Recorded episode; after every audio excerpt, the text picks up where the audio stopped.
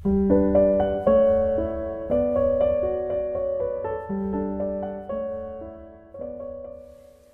Libro di Cielo, volume ottavo, 3 ottobre 1907. Come il proprio io rende schiavo il Dio. Trovandomi nel solito mio stato, il benedetto Gesù non ci veniva ed io ero straziata dal dolore della sua privazione.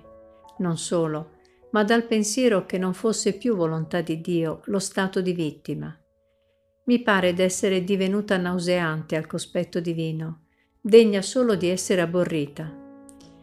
Onde, mentre ciò pensavo, quando appena è venuto e mi ha detto, Figlia mia, chi elegge il proprio io, anche per un momento, reprime la grazia, si fa padrone di se stesso e rende schiavo il Dio.